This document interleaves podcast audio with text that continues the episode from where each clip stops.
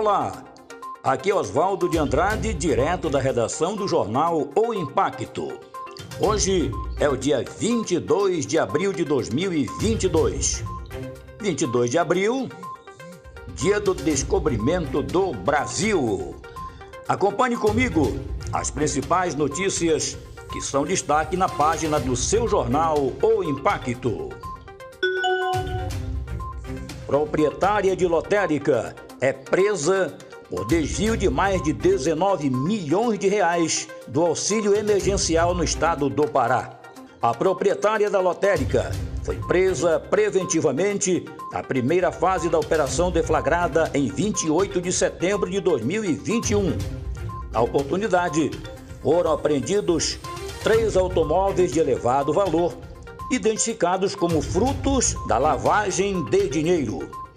Com aprofundamento das investigações, verificou-se que o dinheiro indevidamente apropriado era lavado nas cidades de Belém, no Pará, Natal, no Rio Grande do Norte e São Paulo, no estado de São Paulo, através da prática de agiotagem, abertura de empresas, compra de veículos e imóveis de alto padrão, geralmente em nome de parentes da investigada, os chamados laranjas ou testas de ferro. Terminal Hidroviário de Santarém recebe o nome de Joaquim da Costa Pereira.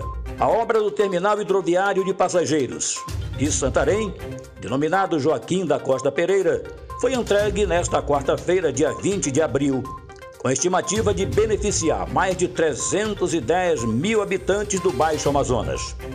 O governo do Pará, por meio da Companhia de Portos e Hidrovias do Pará, entregou na quarta-feira, dia 20 de abril, as obras de construção do terminal hidroviário de passageiros e cargas de Santarém, denominado Joaquim da Costa Pereira. Com a conclusão da obra e entrega pelo governo do estado, quem assumiu a responsabilidade pela administração foi a Prefeitura de Santarém, por meio da Coordenadoria de Portos. Ex-presidente da Câmara de Juruti terá bens bloqueados no valor de mais de 7 milhões de reais.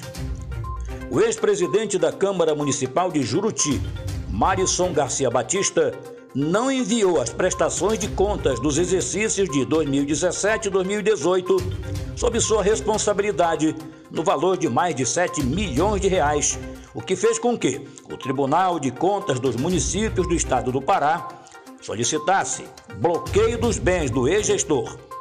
De acordo com o Tribunal de Contas, Após omissão por parte do ex-vereador de Juruti, iniciou uma tomada de contas especial TSE para apurar a responsabilização pelo não encaminhamento de nenhuma prestação das contas anuais da gestão do exercício 2017. Para mais notícias, acesse www.oimpacto.com.br. Ótimo final de semana a todos. Até a próxima e muito obrigado.